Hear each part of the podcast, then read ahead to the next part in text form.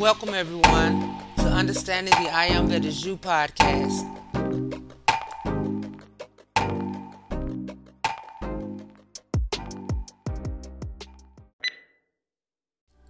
Hey everybody, it's your girl Wynn Ruffin, and I pray all is well with everyone, and your hearts and minds are full of love, joy, and compassion for all your sisters and brothers in spirit and there is love in the world all around to be found, regardless of the density of darkness that infiltrate the thoughts and minds of mankind.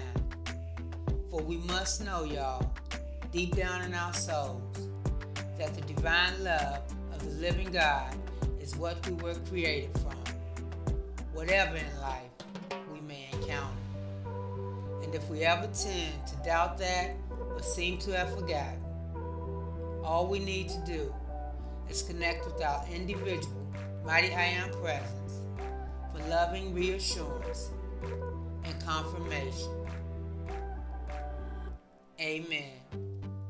Give thanks and praises for love and life.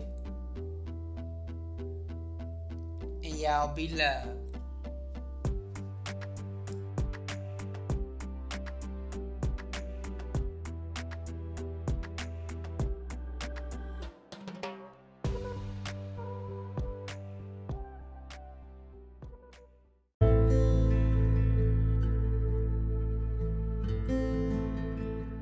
Socrates was a great soul, a mastermind, and his soul radiation was very powerful. But Jesus was still greater in his soul radiation. He had, through ages of discipline and thought projection in word and deed, made himself a master scientist in the mental and spiritual worlds. His soul radiation or aura was so powerful that it perpetually stimulates to greater achievement and thrills with new life all who enter its sphere of influence. Thought transference is an accepted fact to many persons, and it is sustained by the recent tests in measuring the force projected in the process of human thinking. Machines have been invented so sensitive that they respond to the thoughts of men and women under various emotions. The results are reported to be so pronounced in their order and regularity as to constitute a universal law in mind activity. This power of the mind to project the results of thinking gives us the key to the work of Jesus in resurrecting his body and making it perpetually radiant in our mental and spiritual atmosphere. As there are dimensions above that in which we live, so there are levels of mind activity above and beyond the intellectual. Jesus said, In my Father's house are many mansions, that is, dwelling places in mind or consciousness, states of consciousness. I go to prepare a place for you. That where I am, there ye may be also. With the growth of faith in the mind of the individual, there comes a quickening of all his thoughts by the influx of truth. The Word of God increases. God is never absent from you. He is constantly taking form in your life according to the exact pattern of your words, thoughts, and actions. God does not do things in us against our will, as the will acts in both the conscious and subconscious realms of mind. However much it may appear that the word is thwarted in its original intent, this is never true. It goes on, and it enters where reception is given it. In this way, men are quickened, and whether we see the result with our physical vision or not, the process is as sure as God Himself. A genius is one who lets the full spirit within him speak out, regardless of how different its utterances may be from those of people who have posed as authority. He has absolute faith in his spiritual revelations and fearlessly proclaims them. He is a pioneer and a leader. He listens to his own inherent genius and has faith in his God given ability. Not only must he listen, but he must act. There is a work for everyone who will listen and obey the Spirit. That work is important because it is eternal and brings results eternal in their nature. If you have heard the voice of the Lord and are obedient to it at any cost, you are chosen. Your life is hid with Christ in God, and the way into the kingdom is assured you. This is no fanciful sketch, nor does it refer to a theoretical place or condition to be reached in some future state or under circumstances more propitious. This kingdom of God is now existing right here in our midst. It is being externalized little by little. Whoever has a high, pure thought and affirms his allegiance to it as a part of his daily life is adding to the externality of that kingdom among men. Whoever says, I will be upright and honest in all that I think and do, is laying the foundation stones for one of the buildings of the New Jerusalem. Whoever affirms his allegiance to the good, regardless of all appearance of evil, and in dealing with his brother declares by word and act that only the good exists, is building white spires to the one and only true God. Whoever lays up in his mental storehouse the resolve, I will do unto others as I would have them do unto me, is paving the highways with pure gold in a heavenly city of equity and justice. There will be no need of the sun or the moon in the city of the kingdom of God, because God, the good, will be the light thereof. We are the temples of God, of good, and through us is this light to shine, which is so bright as to dim the rays of those shining orbs of the night and the day. Herein is God glorified that we love one another. Herein does the true light shine that we let love and peace and kindness shine forth forever and always. We are to be the very light itself, and we can only be the light by becoming so pure that it cannot help but shine through us. This is possible to the highest and lowest in the world's roster of respectability. We are all the chosen of the Lord, and we make the covenant that carries us into his visible presence by laying down the personal man and taking up the universal man. He it is that thunders in the depths of our soul, who say ye that I am? Jesus Christ Heals by Charles Fillmore, 1939.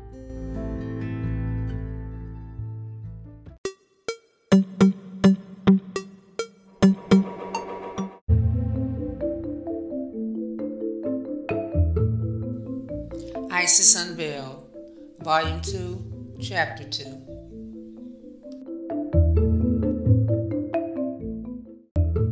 We eagerly applaud such commentators as Godfrey Higgins, Inman, Payne Knight, King, Dunlap, and Dr. Newton, however much they disagree with our own mystical views, for their diligence is constantly being rewarded by fresh discoveries of the pagan paternity of Christian symbols.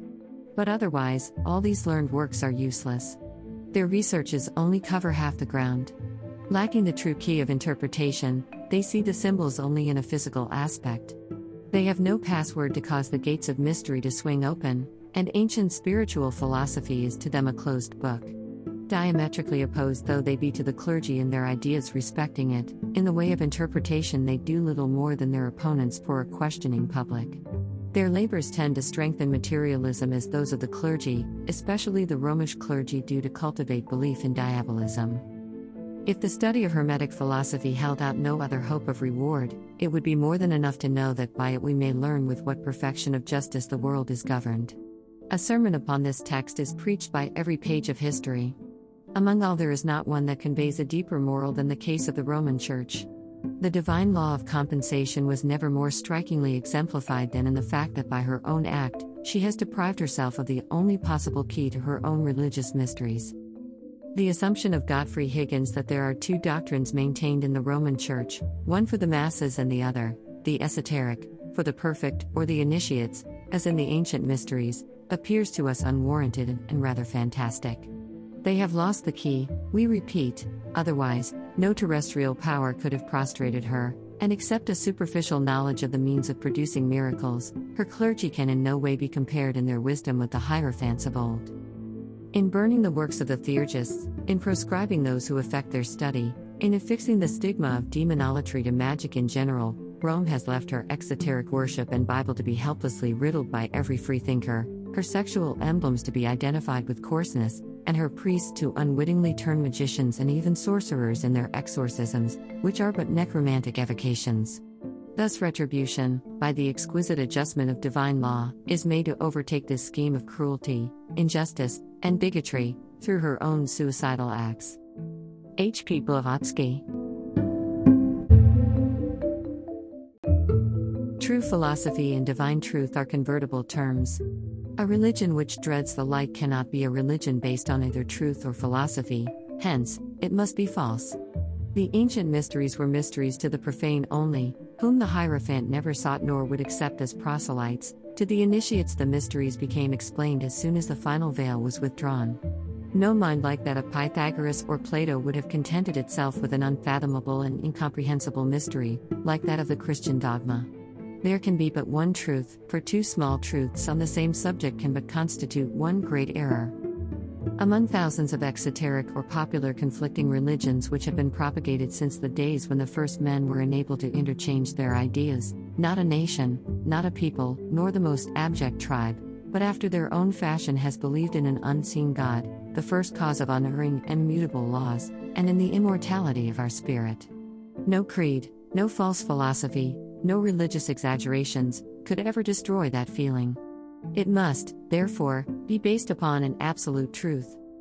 On the other hand, every one of the numberless religions and religious sects views the deity after its own fashion, and, fathering on the unknown its own speculations, it enforces these purely human outgrowths of overheated imagination on the ignorant masses, and calls them revelation. As the dogmas of every religion and sect often differ radically, they cannot be true. And if untrue, what are they? The greatest curse to a nation, remarks Dr. Inman, is not a bad religion, but a form of faith which prevents manly inquiry.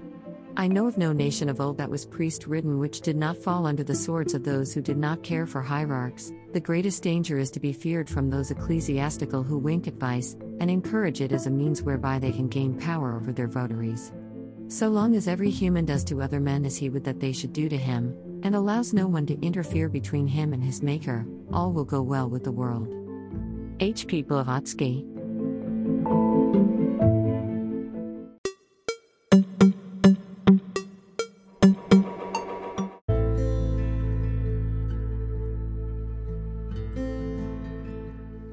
The I Am Discourses, Volume 16.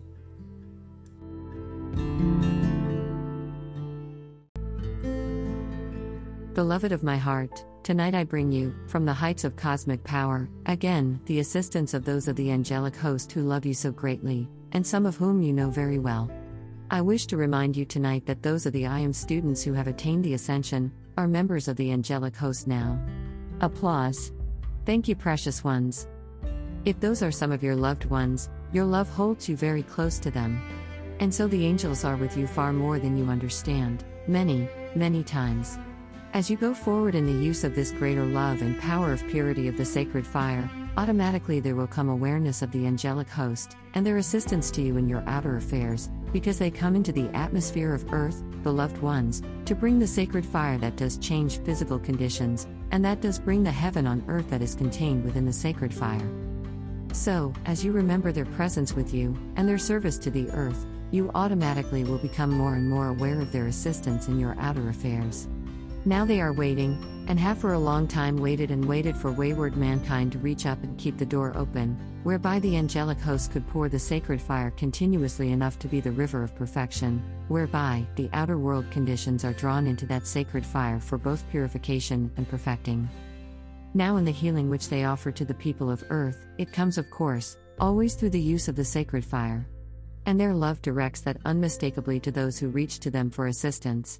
But regardless of how much they offer, if you will train the outer self to reach to the mighty I Am presence first, and then to the healing angels or the protecting angels, groups of those special activities of the sacred fire can be drawn in and around you in many conditions, beloved ones, that not only protect you, but they will draw protection around those in the outer world who require that protection and are trying to hold to the light the best they know how. Beloved Archangel Michael,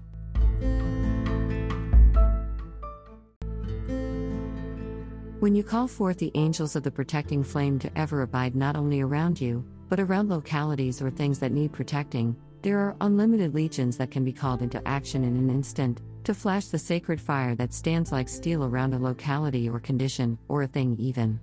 And that sacred fire enfolding whatever you want protected becomes like an electrical force field. We can charge that so intensely with power that it will repel destructive forces just the same as a high powered electrical wire. When you get a strong electrical current, it repels, doesn't it? Those who touch it either repels them or consumes them. And I want you to feel that the sacred fire which the angelic hosts draw around people or conditions for protection is heavily charged with a repellent force to that which is wrong, because wrong cannot come through their sacred fire. I assure you, when we establish, many times like a wing of flame around a person or a condition, that wing stands there, and when that is once drawn into outer action, it stays there until we withdraw it. So, if there is temporary protection required, these flames can be established by the angelic host until certain work is accomplished. And those who perform that service are held guarded by the angelic host until the victory is attained, whether that be for the individual or the nation or the world. These are tremendous legions, my dear ones, of the sacred fire, who move throughout this whole system of worlds, expanding that sacred fire, drawing it here, establishing its perfection, placing it somewhere else, until they build into outer manifestation the outpicturing of the fulfillment of the divine plan. Therefore, those of you who are, through your love to the light and your decrees, working for the protection of your nation and that which is constructive throughout the world, you little dream, my dear ones, how much the angelic host automatically love you because of your service to the light. And that is what makes them constantly receptive and in touch with your requirements, because you are an open door through your calls by which they accomplish the fulfillment of the divine plan. So tonight, if there are conditions, which there are, within your nation and your government, that need both correction and protection, the angelic host are going to be needed within your borders in as powerful a way as you can call forth. And in your coming political turmoil, you will require the angelic host, I assure you, to keep the atmosphere clear enough for people to think correctly. And if I were you, I would certainly call the legions of the angelic host who direct the cosmic fire of cosmic Christ illumination, inner and outer, to charge that illumination through the masses of the people now, before your elections take place. That's what they require, my dear ones. The masses of the people are confused. They've been so betrayed, they do not know who to trust. So, if you will call forth the sacred fire of cosmic illumination to protect them so they know clearly the right thing to do, and then the sacred fire gives them the strength to do it, you help to settle the chaos. You give the protection to those who are standing for that which is right, and you weaken the plans of that which is wrong. So, may I say, you should make this year an angelic year. Applause. Thank you, precious ones. Beloved Archangel Michael,